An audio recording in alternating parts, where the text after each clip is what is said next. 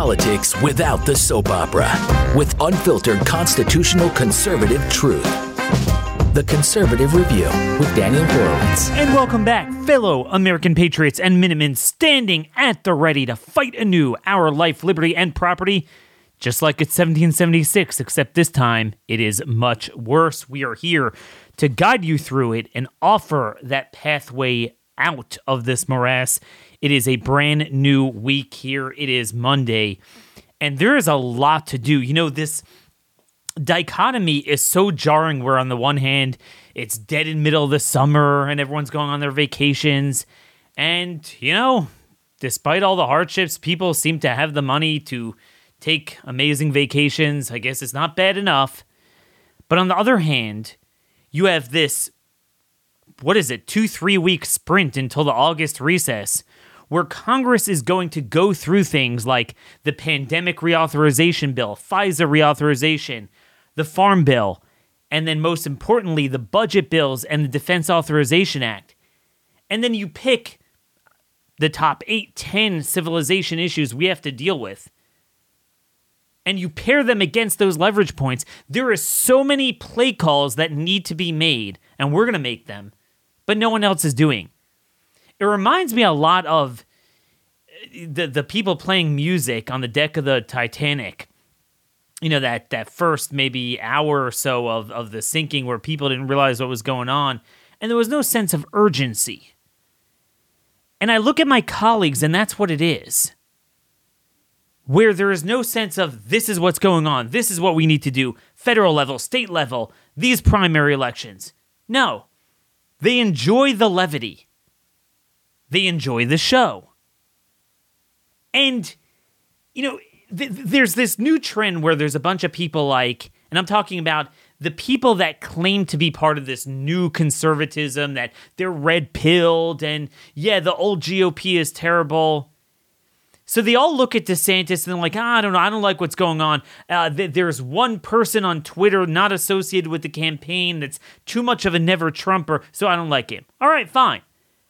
But then you're not bothered by any of the things Trump's top surrogates, Bruce Jenner, the top groomer, not just the top groomer in the country, the first person to normalize the cross dressing, but to normalize it on the supposed right, and he being one of the biggest surrogates meets with him all the time in Mar a Lago. You're not bothered by that? You're not bothered by any of the positions he's taken? Any of the people around him? Lindsey Graham? No. No. And that's what bothers me. I don't care where you are. You know, I was looking back to my article. I might want to read some of it after Republicans lost the, basically lost the midterm elections. And I, I had a plan, a blueprint of what we can do to change the game with a fake Republican Party. And none of it actually included addressing the presidential election at all. So if someone's like, hey, I don't want a new captain of the ship, I don't think DeSantis is good, but you know, certainly Trump's not. Here's what we, we, we need to evacuate. We need to get on the lifeboats. I'm all for that. That that's kind of where I am. I, I don't think you can really uh, fix this sinking ship. So we work in the states to actually make the red states red. But as we talk about, because of the lack of focus on policy, pressuring the governors, the legislative sessions, and the primaries, they continue to adopt green energy, the tranny agenda in the states all the time. Certainly, the biomedical security va- vaccine agenda, that, except for Florida, they've never gotten off of. That's what bothers me about all these people. The Mollie Hemingways, all these people, and Tucker Carlson. I'm talking about the better half that on paper we kind of say we agree on the issues, but I'm not seeing a pathway to getting off of this other than I don't really like DeSantis. I'm bothered by things by him. And Trump's amazing. Although he's not, but he kind of is. And everything they say is to benefit Trump with no other avenue, no other strategy. So I want to delve into that a little bit with Tucker and then talk about some of these strategies that I'm pushing that are certainly being missed. First, our sponsor today, Jase Medical. It's not a question of if, but when they will do it to you again. What do I mean, do it? I mean, unleash a virus and then block the treatment for it. So we have with pretty much the worst supply chain problem we've ever had, the worst shortage with prescription medication. And we live in an era, one of the marquee characteristics of the Fourth Reich is to block what you need and then force upon you what you don't or what's harmful. So they force upon you harmful harmful therapeutics and then make it that you can't get what you want. And I don't just mean the shortages. I mean, there's oftentimes your insurance gives you issues, the pharmacy gives you issues. We've all had this problem. So what Jase Daily does is they will back up, guarantee you a 12 month supply now before the blank hits the fan of whatever medications that you feel you need, that you're on. Uh, blood pressure could be mental health, diabetes, you name it. And they will give you a 12 month supply. You go to jasemedical.com, J A S E medical.com, put in promo code review for a discount, and you will get the peace of mind gained by having this kind of long term supply with you. And look, you know, yeah, you're going to have to pay out of pocket, but it's not bad. We had uh, one of our listeners said she had five annual scripts for a total of 256 bucks. That's a full 12 month supply. Obviously, it depends on the medication. Uh, certainly better than not being able to get it. So again, jasemedical.com, enter code review, J A S E medical.com. So I feel like we're in this situation, a Jeremiah 227 situation. They say to wood, You are my father, and to stone, You bore us. For they turned to me their nape and not their face, is God speaking. And at the time of their misfortune, they say, Arise and save us. Now, where are your gods that you have made for yourself? Let them get up if they will save you at the time of your misfortune. For as many as your cities were your gods, O Judea. Why should you strive with me or strife with me? Meaning now you complain, I'm not there for you. All of you have rebelled against me, says the Lord. In vain have I smitten your children. They received no correction. Your sword devoured your prophets like a destroying lion. It's a very fascinating thing. God doesn't like to punish people. You know, people think God's like, I'm, I'm here to get you. No, he's not here to get you. Um, he wants a course correction. So he says, In vain I've smitten you because you don't learn your lesson. And we've gone through so much terrible things. The economy is terrible. We went through COVID, which is the worst thing in our country's history in many respects. The deaths are still piling up. Every bit of economic destruction is a legacy of that. People don't realize it. We're gonna we're gonna talk tomorrow with an economist, um, an expert in banking about the Federal Reserve and and how pretty much every economic woe is a legacy of March 2020 have him on tomorrow, Alex Pollock. If you have any questions, let me know. Daniel Horowitz at startmail.com is the email. But obviously, it wasn't bad enough. The cultural rot. Obviously, it's not bad enough. Like I say, we're at a juncture where you have a gift of God in many respects. You have the weakest Democrat leader you could ever have, a guy literally embarrassing himself around the world, mumbles, stumbles, We've never had something like this. A guy with this degree of dementia as president. You have the public turning on the tranny agenda. And yet, we don't have a movement that will turn to God. That this is what I affirmatively believe. We need to get to this place on biomedical freedom. We need to get to this place on the border, this place on crime, this place on the tranny stuff, this place on energy and economic freedom. No, it's just met the or just the daily kind of like, oh, here's um what I want to talk about, my take on the where the cocaine came from in the White House, kind of just responding reflexively day day to day to what comes up in the mainstream news without any continuity of vision, of strategy, of policy, of outcomes. Well, Daniel, it doesn't matter. We're screwed anyway. So then we're screwed. So then what, what are you there for? Like somehow they're black pilled, but then when it comes to Trump, oh no, no, Trump. What, you really think he's gonna save you? Are you are you insane? That's the thing. There is what to say that, you know, I, I just don't think DeSantis alone is really gonna cut it. You know, and, and there's what to criticize about the campaign the last two months, you know, if it really matched the intensity of what he could deliver. I think he could deliver better, and we'll see what happens with that.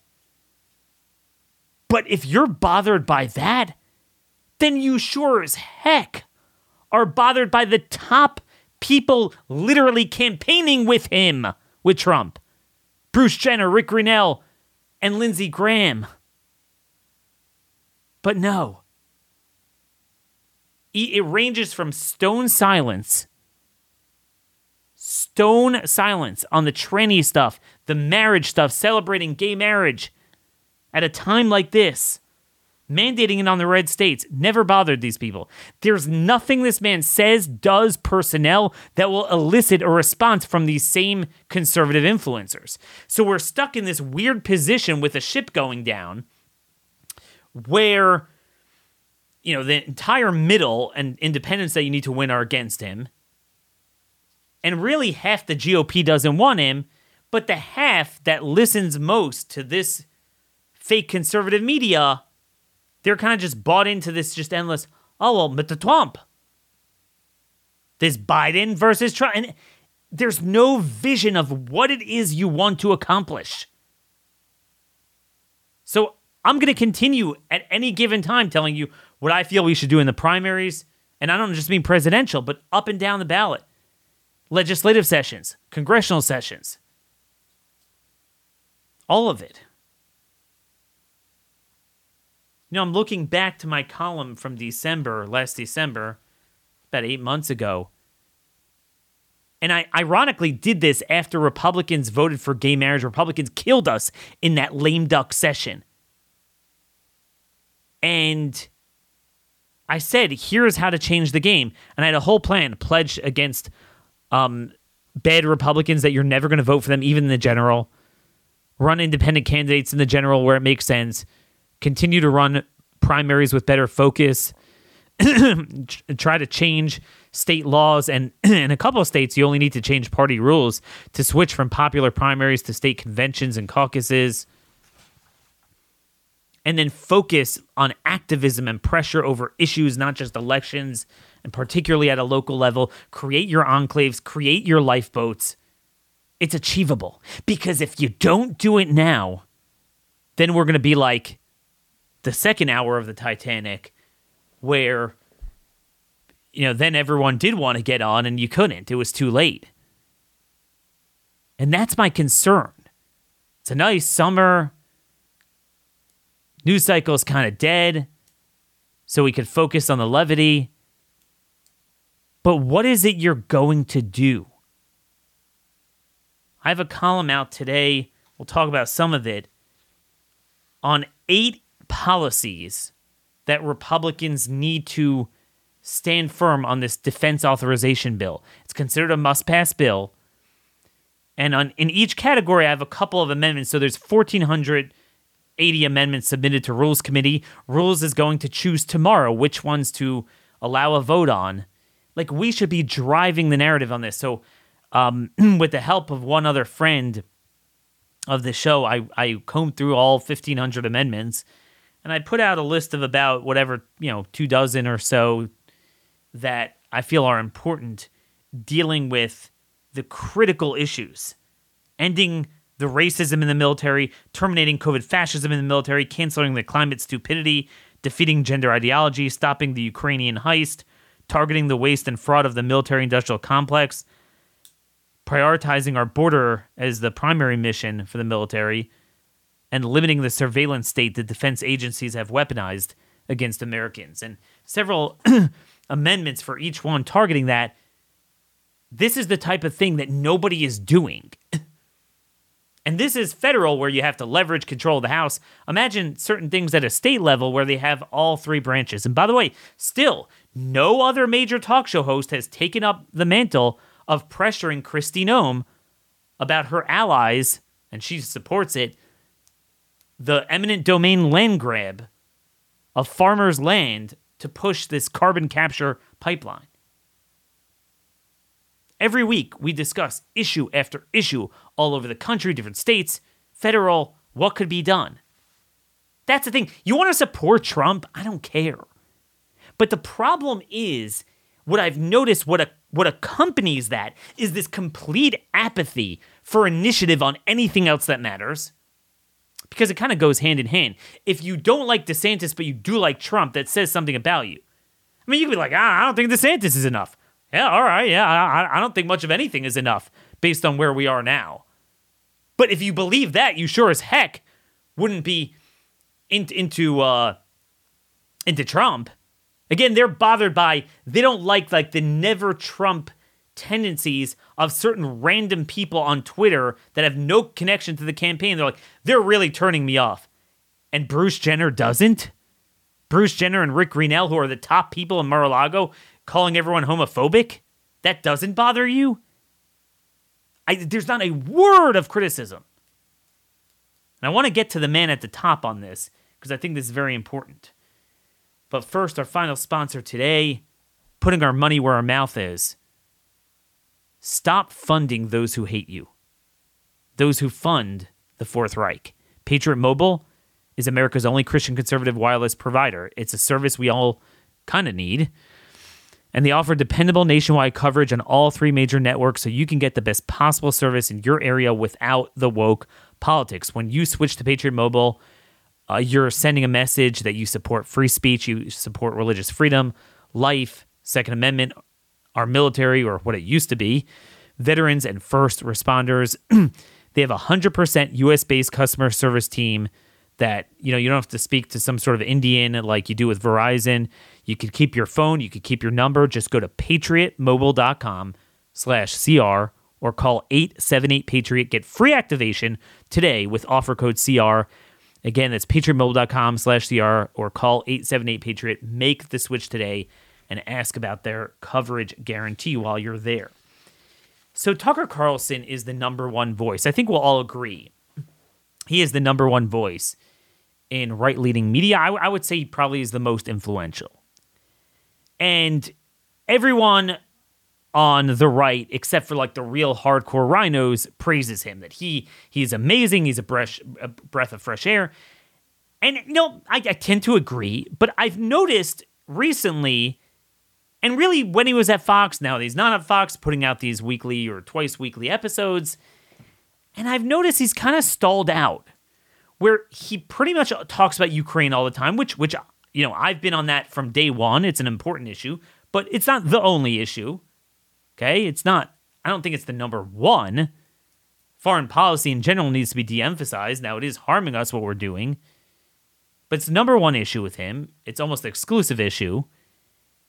Will not say a word about the good things DeSantis does, is starting to almost toss barbs at him and then promotes Trump. But then there's no other initiative. Like, okay, I mean, uh, are, are you pushing the exact amendments on Ukraine in the NDAA in the budget bill like I am? Like for example, imagine if so so so nothing matters but Ukraine. Okay? That's the only issue and he feels Trump's the best on that issue and that's why he he he supports Trump. Now he doesn't say he's endorsing it, but he is. He is. Okay. Fine. But you know, imagine if he got up there today and said, Rules Committee tomorrow. Could, could you imagine the power if he would focus his millions of viewers on Rules Committee tomorrow's meeting to vote out a rule? They need to allow the following votes and pressure your members to vote yes for them on Ukraine. So I'm just giving the numbers. So you go to the Rules Committee website, they're listed in order of when they were just submitted. Number 1206, Matt Gaetz. That's categorically, unconditionally cuts off all, all aid. Okay? Now, let's say you feel we don't have enough support for that. Okay, there's other things. 1273, Representative Andy Ogles from Tennessee prohibits the use of funds made available to Ukraine until Ukraine could certify that they are not using communications equipment owned, controlled, and operated by China. Okay, that's a good condition. 1256, another one from Andy Ogles and Scott Perry. He's the chairman of the Freedom Caucus. Limits assistance to Ukraine until uh, the Secretary of Defense certifies to Congress that Ukraine is not providing funding, equipment, training to support any neo Nazi militia. This is something last decade even Democrats raised concerns about. Now suddenly they don't have concerns. Very, these are the type of votes we need. Uh, Chip Roy has one number 20, which it, it's not so much just Ukraine in a vacuum, but Ukraine very much ties in. That makes it very clear that that Article 5 of NATO cannot be self executing. What's Article 5? Basically commits us to helping support you know another ally when they're attacked and we can't be on the hook for NATO's stupid adventures. So it basically ensures that prior to engaging in any hostilities on behalf of NATO, you need a congressional authorization of support.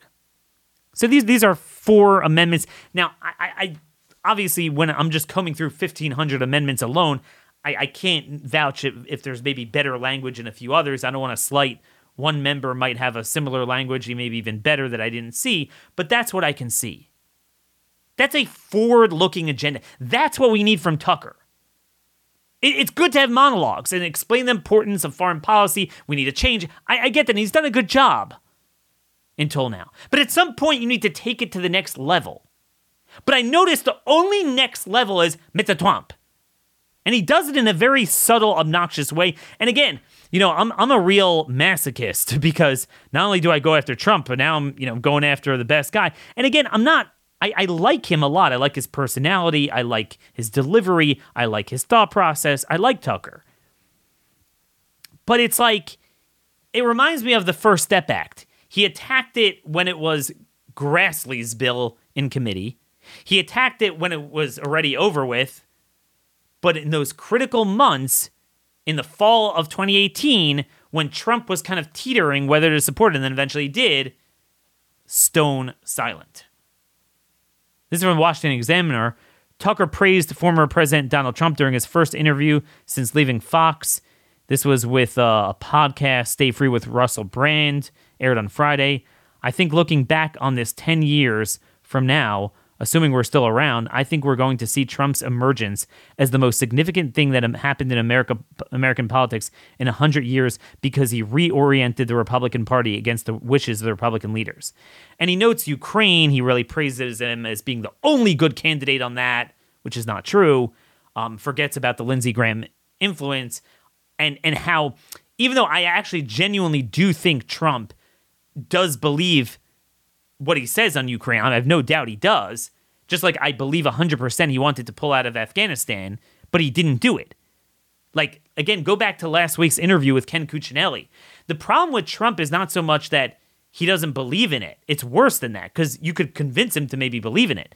It's that he does and still doesn't execute because of people like Lindsey Graham who wield influence, among many other flaws, with him. But I, w- I want to unpack that Tucker is saying that he is the greatest, the, the biggest influence in politics in 100 years. I have an unpopular view, and I've said it for Trump's entire tenure. Trump is the least consequential thing around. His haters believe he's the worst thing that ever came around. The lovers think he's the greatest thing. Honestly, he could die tomorrow.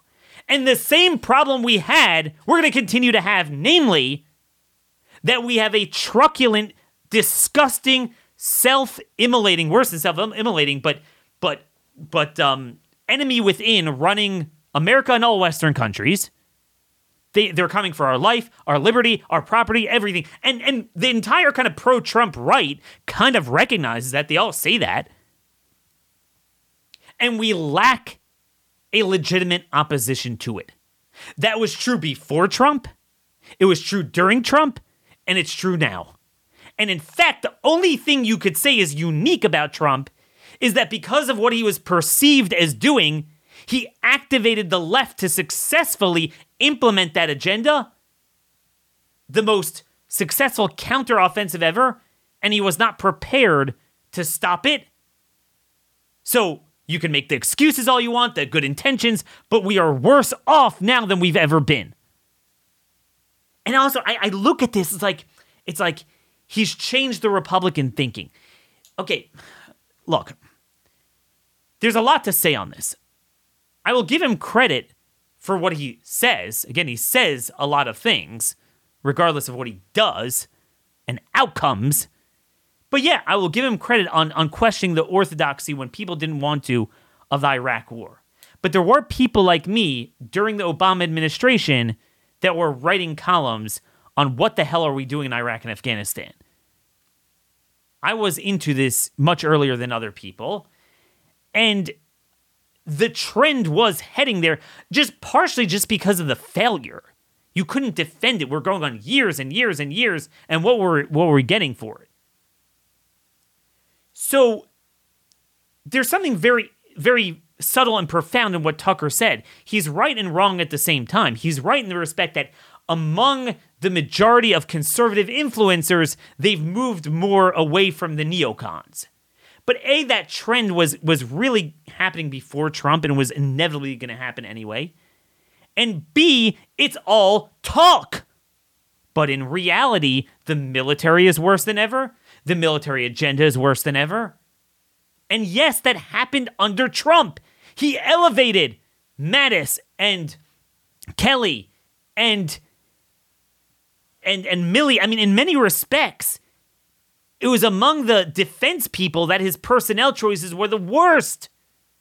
So, yes, Trump's rhetoric was consistently, meaning, unlike the tranny stuff and the COVID stuff, and you know his Federal Reserve policies and the spending and the budget bills, where prima facie he was terrible.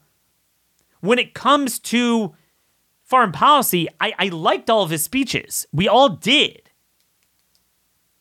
But the personnel were terrible.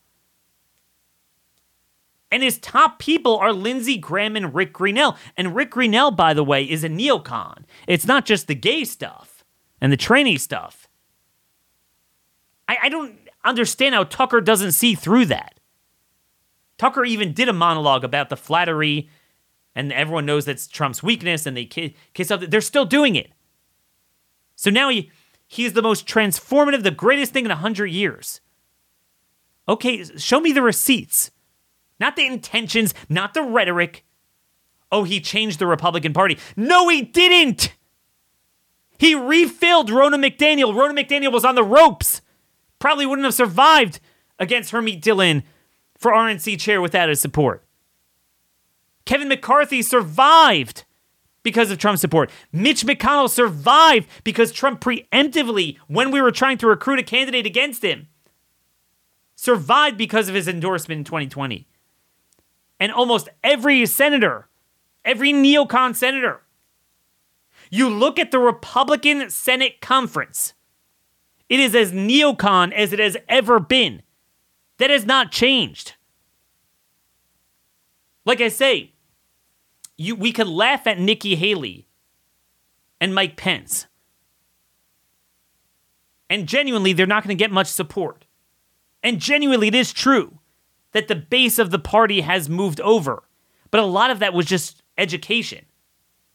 And frankly, a lot of it was was also idolatry. Let's face it. Our people are as stupid as unprincipled as the left. So the left, you know, suddenly became, you know, they were anti-war under Bush, they were pro-war under Obama. So our side flipped.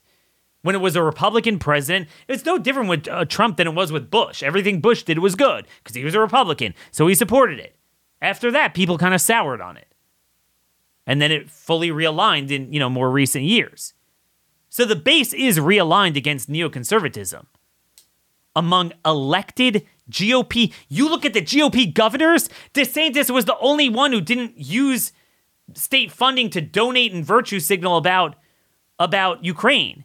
He's like, it's a territorial dispute. We shouldn't get involved in it. I think Tucker's bothered by there was one time he said something negative about Putin. DeSantis, that is. But it's like, that's not the point. The point is not to get involved in it. What? So you you wanted to say Putin's a great guy too? Okay, like whatever, fine. But because of that, you're going to support Trump? That's pathetic. That's pathetic. At the end of the day, you will have more neocons surrounding Trump's foreign policy than DeSantis is. There's no question about that.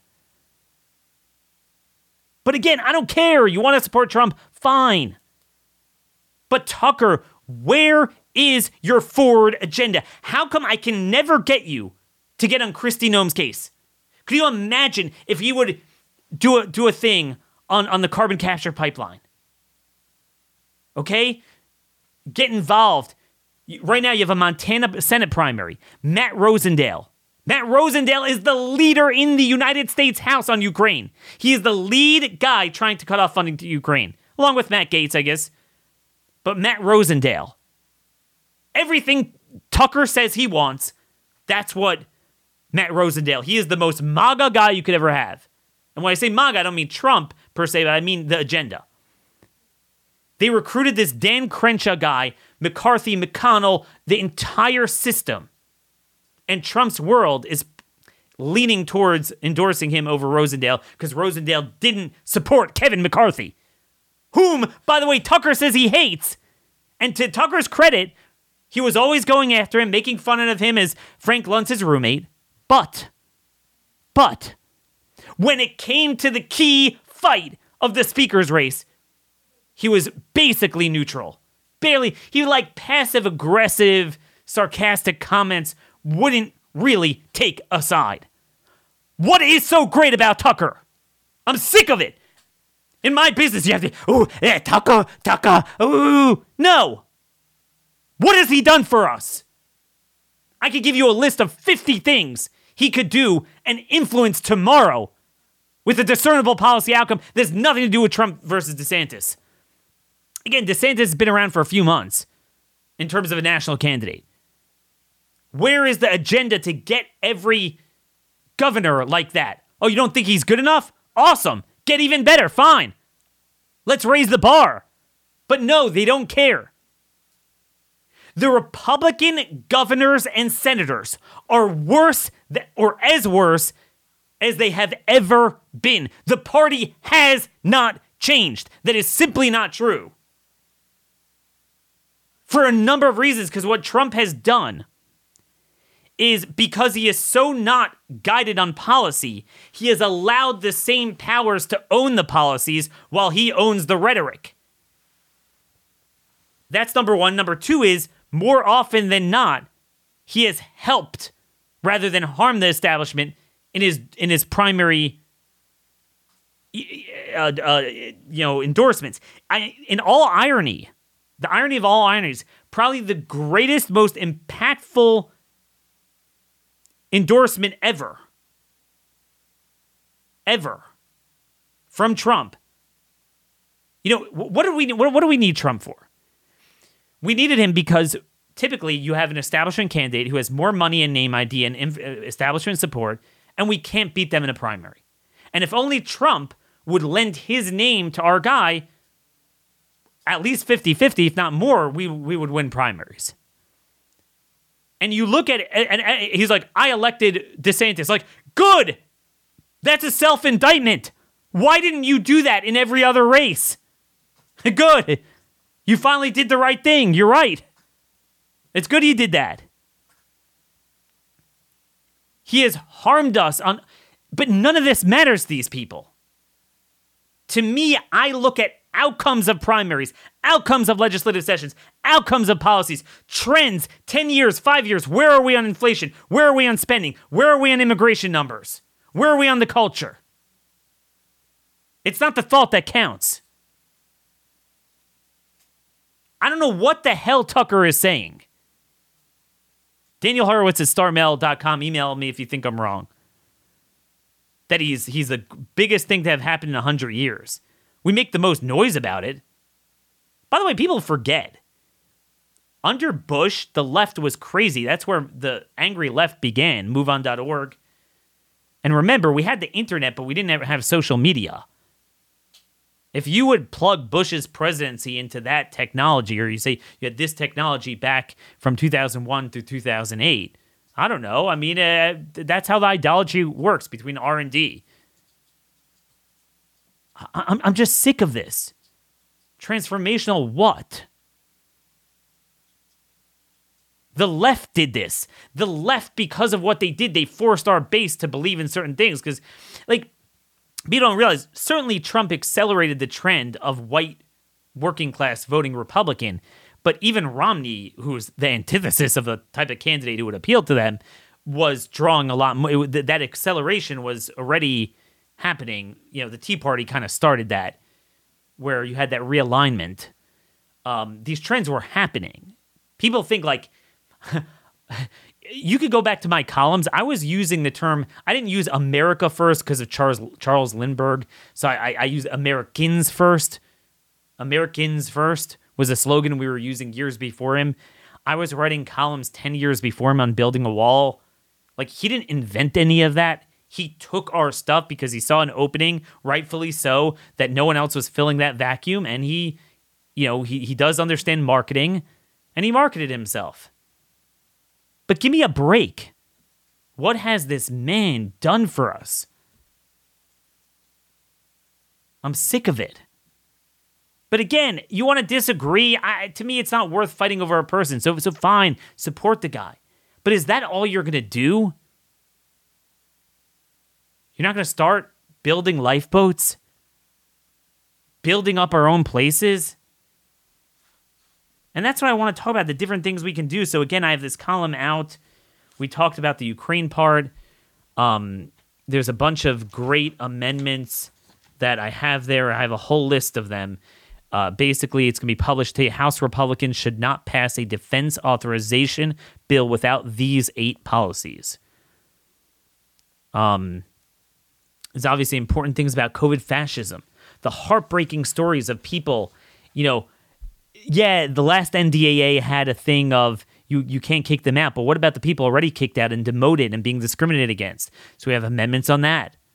The climate change stupidity within the mil- military, the gender ideology. These are important, important things on our military. Very big week. We have some great amendments from Ralph Norman. Any DoD component that fails to pass an independent audit will have a 1.5% slash in its budget. Andy Biggs is a similar thing that requires DoD to perform an audit, and that account that fails the audit gets a reduction.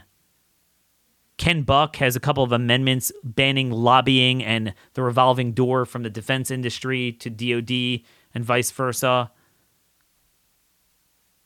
There's amendments to reprioritize the military at our border and we talked about the Warren Davidson Amendment number 1375. Actually, has bipartisan support with a California liberal to require that basically anything that the government would have to obtain a warrant to get by themselves, they can't purchase private cell phone data, you know, web searches, location information, internet history of citizens.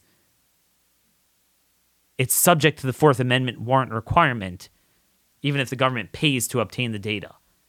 So these are just some of the things I have there. You could check out the piece. And this is the type of thing I'm going to continue doing. But again, these are all winnable issues if we had a party where everyone was saying this is what must happen in this bill. I'm not saying you can have philosophical discussions. We have all of it. We do all of it. We talk about the broad issue, but you have to have a you know, again, we're talking about ships today. Where are you steering? Where is the bow of that boat aimed towards? What are you trying to accomplish? Oh, it's terrible. We, we just need to just burn down this. Yeah, exactly. But it's not being burned down. It's stronger than ever. It's burning us down. It's burning us down. Trump doesn't burn down this. Is he tells you that. Even now he tells you that. He's too scared to make very dramatic changes. He doesn't want to get rid of the RNC chair. He doesn't want to get rid of McCarthy. He's too scared unless it becomes really personal. You listen to him so many times, he'll tell you the way he thinks. When he's not president, oh, yeah, the debt ceiling. When he is president, he said, yeah, when I was president, you, you could not raise the debt limit. He's too scared of the instability. He's the antithesis of what his supporters say. He is terrified because what happens is anything we want to do, they'll say it creates too much instability. It's not feasible. And he listens to that. This is what they told him about Afghanistan. Everyone's all over Biden's mistakes in Afghanistan. But it was only a mistake because we didn't pull out properly when we should have under Trump. Now the neocons want want us to still be there, but you know, all of us having this debate over Trump versus DeSantis would agree no, that, that was ridiculous that we were there for so many years and what we were doing there. But Trump, remember when he gave that famous speech, I really, against my better judgment, I think he used that term, he listened to the generals. But everyone's all into look at the reception Trump got at the UFC when he came out with uh, Dana White. Yeah, yeah, what, what, what does that do for us? What does that do for us? And then you talk about other outcomes. Going into this year of GOP control of the House, the debt ceiling deal, the debt ceiling was that was the big enchilada. And now the budget bills are, but it's not like anyone's obsessing about here's what you need to do on the budget. So it's the same thing. They're just, and to the extent that there's a fight, it's over the spending levels, but not the policies. The policies on vaccines, Ukraine, you know, critical race theory, the tranny stuff, the border, the weaponization, energy, the Green New Deal, defunding all of that. Those are the marquee issues. We can't afford to fiddle and play music and be satiated on nonsense. We don't have time for that. We don't have time for that. But anyway, you want to talk about failure. Do you know that the debt is now 32 almost 32.5 trillion? It went up, it hit the marker over a trillion dollars. I've been monitoring this. The treasury has now issued a trillion more in debt since McCarthy cut the deal five weeks worth. Do you understand what it means to service a trillion in debt at these interest rates? At these interest rates? What that's going to do systemically with the cost of living, the misallocation of resources in the economy. Again, we'll talk more about that tomorrow with our a, a new guest that I'm very happy to present. But yeah, I mean, this is another failure. And Trump refused to take sides in the debt ceiling deal. Because this is the problem. Once you support McCarthy, you're not going to want to look like you're criticizing anything he does. What good is he? And again, Tucker didn't take sides in it either. He was putting out videos already by then. You know, it was after that break between he being kicked out of Fox and whatever the biggest he just like ruminates about an issue in in in, in the abstract but he won't direct his influence that he really does have could you imagine if a portion of my show would be Tucker's show could you imagine where we would be at but nothing nothing and this is how things have not changed. Let me give you an example. There's a great article from the Washington Post. They opposed the infrastructure law. Now some of the GOP court its cash. So just like with the Green New Deal, the Inflation Reduction Act, the Infrastructure Act was kind of a similar thing, where basically government did to transportation and infrastructure what they did to healthcare. Government completely took it over, not just with the wasteful spending and the cronyism and the misallocation of resources, but also with all the green stuff. So now you have all these red ribbon ceremonies, Republican supported. The red states should say, we're not taking a penny of the infrastructure bill or the IRA bill, like we did with Medicaid's expansion. Well, now they're taking it, but. Um, and and it, it talks about all these Republican senators and governors, you know, how they're praising it. Tommy Tuberville, the jerk from Alabama, and yeah, they're they're aggressively uh, courting it, and they're all for it. They benefit from it.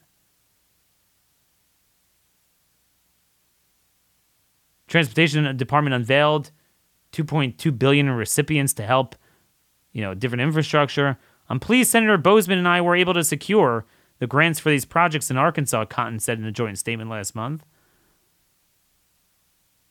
And again, I mean, you could debate over how much of it you should not take depending on what it is and what it isn't. But certainly the green energy stuff. But it's still going on. It's still going on. Nobody has an answer for this. What are you going to do about it? What are you going to do? I have a plan. My plan is to dog red county and red state governments, pressure the governor, pressure the legislative session with action items on the top 10 civilization issues, fight it at a state and local level, fight the primaries. And, you know, federally, get involved in the must pass bills. I have an agenda for the Farm Bill, the Pandemic Reauthorization Bill, FISA reauthorization, the NDAA, and the appropriation bills. But we didn't have an agenda on the debt ceiling. We ceded it. No one focused on it. So McCarthy did his thing. And then when he hatched the bed deal, we had a couple days to fight it. All the big guns, Tucker and Trump, remained silent. How is Tucker not just doing a Trump himself? I'm just saying, I expect more from him. It's funny. The only thing he'll weasel his way into is Trump is amazing. Okay, I guess so. You know, one of our listeners sent me the Jackson City Council, it's Jackson, Wyoming. There was a guy who voted to install AI driven Chinese mass surveillance. So that's the thing. You have all these cities and counties adopting this like AI technology. It's very dangerous. And this guy says, I don't like this guy named Schechter. I don't like this particular arc of this particular part of history. I'm screaming stop as I vote yes. so like he votes for it. Um, you know, we need to ban this technology at a local level. Meaning everything you hate about the surveillance state, the biomedical security state, the tranny stuff, the climate change stuff, even, you know, indulgence and acceptance of illegal immigration, you'd be surprised how all this is being done in red localities. Where is the effort? See, the left might have a few Titanic uh, violin players like our side has, but it doesn't undermine their broader movement, how they have legal policy people in all 3,000 county governments and all 50 state governments and all subcommittees of every committee of every legislature and Congress, and certainly the legal part, you know, in every state and federal district and appellate court that they could muster to steer uh, steer their policies through. They have a movement and that's the thing. I don't.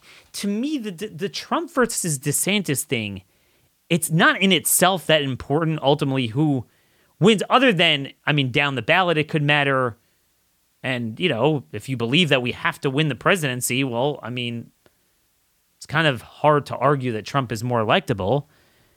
But whatever, I'm not even. That's notice that's not even primarily my argument here, or my primary argument. Imagine if we got together and we had a pledge that any Republican who votes for Ukraine funding, for the vaccines, for gay marriage, we will not support them even in a general election. And you have organizations that that spend a little bit of money and circulate petitions, and you have X numbers. So let's say you could say you're in Iowa. We said this at the time. Joni Ernst voted for mandating uh, gay marriage, and you get 30% of Iowa Republicans saying, I will never vote for her, even in a general election. And you start a campaign like that. And then you start like RFK. Everyone's like, RFK, RFK. And but they focus on RFK in a meaningless way in a Democrat presidential primary. But what would get bad if you took an RFK sort of guy, ran him as an indie in a general in a case where you can't get a good Republican in? A guy like that, depending on the state, like if you would run an RFK, we said this in Idaho. We tried with Ammon Bundy when you had a terrible, you had a Democrat that you know barely got fifteen percent because Democrats don't get much in, in Idaho, and you had Brad Little, who's their incoming governor, horrible. Imagine if you ran a guy like RFK for governor in Idaho, you would be able to win potentially a three man race. These are all things that are very achievable.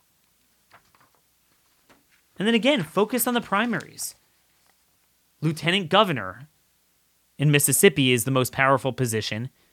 We have a classic RINO versus great guy matchup with Chris McDaniel challenging, um, what's his name? Hosemann, Delbert Hosemann in Mississippi. This is coming up soon. Okay? We already lost the Kentucky primary. We have a McConnell acolyte that is a Trump McConnell. There's so much overlap, by the way. By the way, dirty, dirty little secret McConnell and the Trump world are on the same side in almost every single primary. And it's so cute watching some of these online influencers, writers, talkers, Fox people. By the way, including a lot of people that literally made their name and living off of Fox, but now that the ship's kind of going down, they're like, yeah, Fox sucks. it's really funny.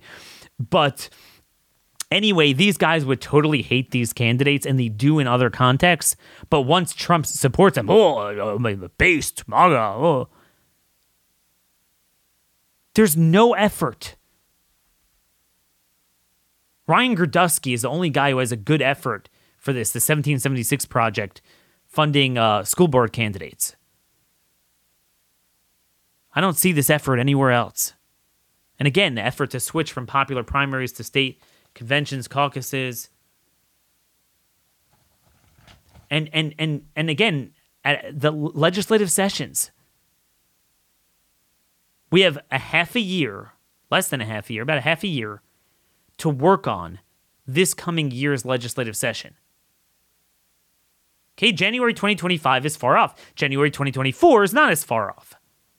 Oh, we're going to die if Republicans don't win the presidency. Well, what if you made January 2024, the legislative session where all of your Tucker like people would focus on these are the 10 things we want to accomplish in the 25 or so red states.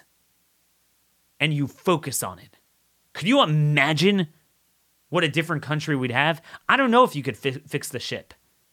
I don't know if I even want to, but I know I'll have 25 lifeboats to get off that ship and survive. That's what we need to work on. It requires a mindset that we are the masters of the GOP, not the servants. You hold their feet to the fire. And also, I talked about caucuses too. And and Andy Roth of the State Freedom Caucus Network is doing the best job of this. See, I'm kind of giving a shout out to the few good organizations I see that are kind of doing this, but we need it with more funding, more people, more names backing what they're doing. I can't be the biggest show elevating the State Freedom Caucus Network, where you basically, everyone's like, well, we don't have another party. Okay, well, run as a Republican, but then you form caucuses where you basically force a parliamentary, you know, coalition government. These are all ideas. Ideas on strategy, on elections, on governing, and policy issue outcomes that you want.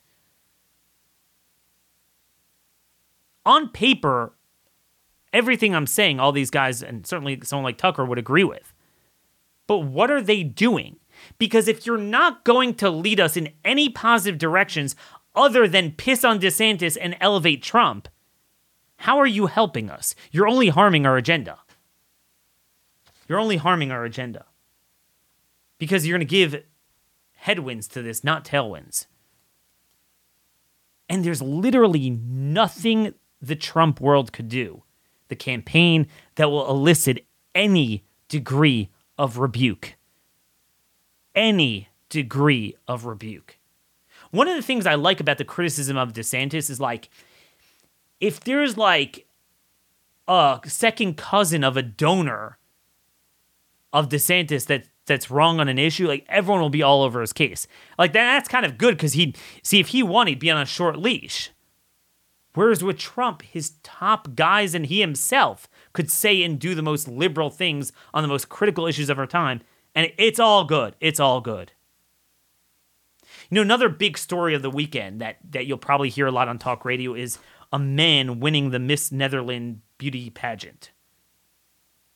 And the reality is, Trump was the first person as a CEO of a pageant to allow this. That's number one but also it's a broader problem. And this really is not the place to do it at the end of the show. But I want to I want to explore this maybe later this week. How erasing womanhood began before tra- transgenderism and cross dressing. That's just the final kind of absurd manifestation. But this whole you go girl, like defeating feminine character traits, making it that women have to work full time even during childbearing years, and de emphasizing womanhood and motherhood and feminine traits and making women act like men, talk like men. I, there's a lot to talk about with that that all of us have bought into the phony right and people that call themselves conservatives this day. But now it's literally to the point that they've even bought into cross dress cross dressing. Bruce Jenner is amazing, and they'll call him Caitlyn. All the Trump supporters, Caitlyn. Just don't get out of the pool. Get out of the pool. Don't have the man in the female, you know, 200 meter swim race. Unbelievable playing music while the ship goes down. Well, I'll tell you, I'm not going to play the music. I'm going to scrape and scramble for every lifeboat, every deck chair, anything to grab onto to create some sort of vestige of sanity and liberty and survival for us and our posterior. I don't have time for this, and neither should you. These people need to do better. They've earned enough money to live a life out for them and their families a hundred times over. You know what I mean? You earned your money already. What do you have to worry about? Ooh, ooh. It's like Tucker will do a monologue on transgenderism.